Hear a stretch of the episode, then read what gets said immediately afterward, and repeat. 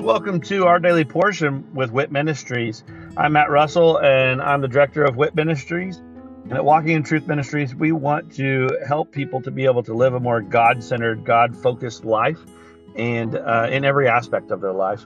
So, the purpose for this podcast is for us to really strengthen our biblical discipline of reading the Bible. So, I'm going to read a scripture every day where I'm going to share a nugget about that scripture and then I'm going to say a little prayer at the end, and that will be the entirety of our episodes for this podcast. Uh, please feel free to check us out at walkingintruthministries.org, or you can also check out our other podcast, which is Living the Wit Life with Walking in Truth Ministries.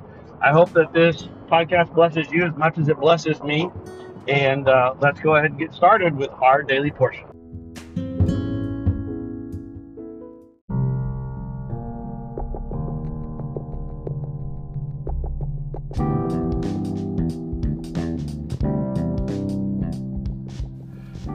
Are you concerned about what the future holds?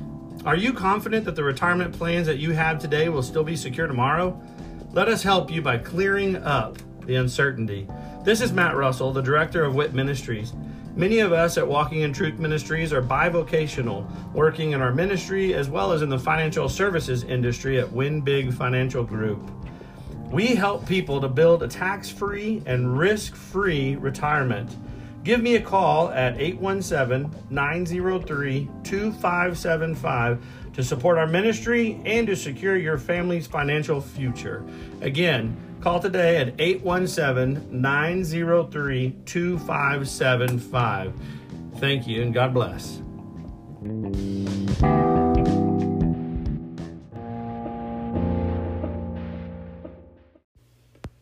First John 3 Children of God, love one another. See how great a love the Father has bestowed on us, that we would be called children of God, and such we are. For this reason, the world does not know us, because it did not know Him. Beloved, now we are children of God, and it has not appeared as yet what we will be. We know that when He appears, we will be like Him, because we will see Him just as He is. And everyone who has this hope fixed on him purifies himself just as he is pure. Everyone who practices sin also practices lawlessness, and sin is lawlessness. You know that he appeared in order to take away sins, and in him there is no sin. No one who abides in him sins. No one who sins has seen him or knows him. Little children, make sure no one deceives you. The one who practices righteousness is just is righteous just as he is righteous. The one who practices sin is of the devil, for the devil has sinned from the beginning. The Son of God appeared for this purpose, to destroy the works of the devil. No one who is born of God practices sin, because his seed abides in him, and he cannot sin, because he is born of God. By this, the children of God and the children of the devil are obvious. Anyone who does not practice righteousness is not of God, nor the one who does not love his brother. For this is the message which you have heard from the beginning, that we should love one another, not as Cain, who was of the evil one and slew his brother. And for what reason did he slay him? Because his deeds were evil and his brothers were righteous? Do not be surprised, brethren, if the world hates you.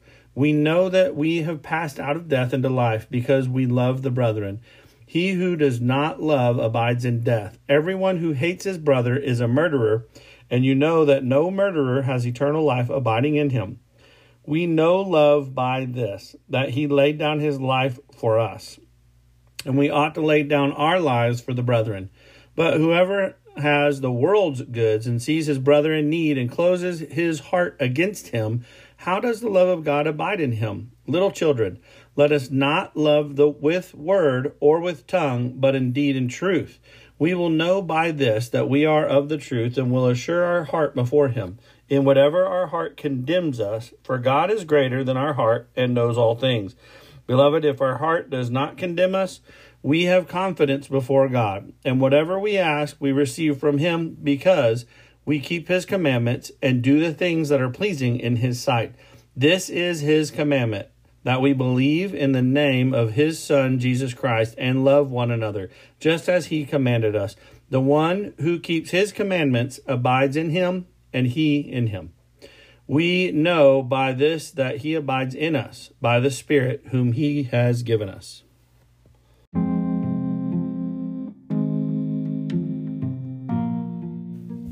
There are so many big keys in here, like um, just the fact that it says sin is lawlessness.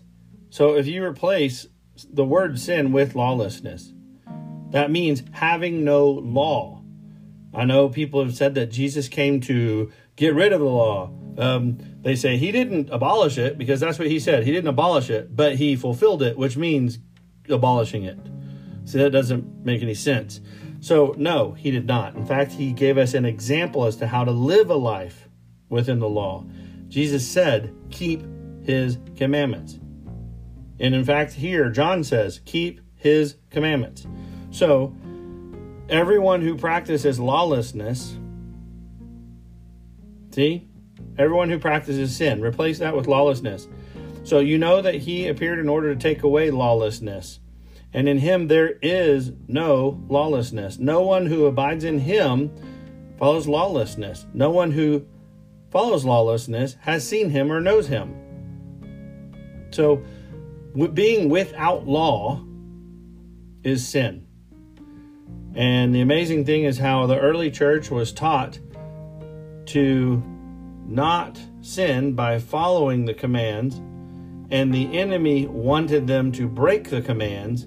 Yet now the church is teaching us don't worry about the commands because Jesus died so you don't have to. That's not what the Bible's about.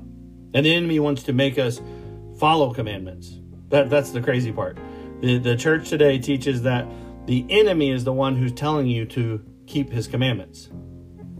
And that's not every church, but that's in, for the most part, that's in general, the church. But Jesus laid down his life for us so that we can, we can keep his commandments, even though we will make mistakes. He gave us grace to cover our mistakes. So um, I love John and how clear these letters of John is. and he says that if you decide to live a life of righteousness, just know the world will hate you because the world and the enemy, who is the ruler of the world, wants lawlessness, which is um, without any rule, which is kind of what the world's trying to push right now. So, uh, Father, thank you that you've given us such a beautiful, beautiful letter here from John that tells us plain and simply that if we're going to follow you, we're going to keep your commands. And I just pray that people understand that that is not sin. Keeping your commands is righteousness. And your commands are easy, your burden is light, and it's it's not a difficult thing to do. When we try to justify it with our own actions, we fail. And Father, I'm I'm apologize for that. I'm sorry that I've failed in times in my life, and I ask that you would forgive me. But I pray for uh, us to have clarity and courage to be able to keep your commandments and to show you that we love you. In Jesus' name, amen.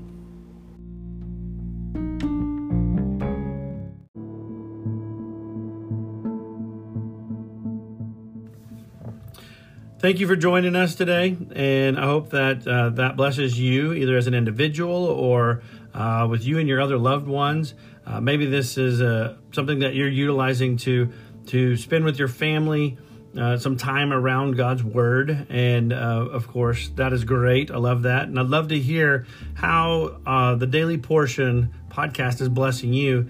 If you would just go to our website at walkingintruthministries.org and um, go on there and just drop us a little note about uh, this podcast or one of our other podcasts, or even just check out the events that we have available.